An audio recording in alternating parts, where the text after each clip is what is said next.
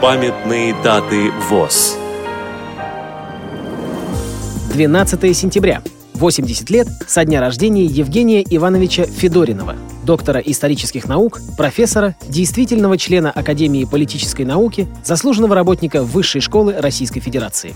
Программа подготовлена при содействии Российской государственной библиотеки для слепых –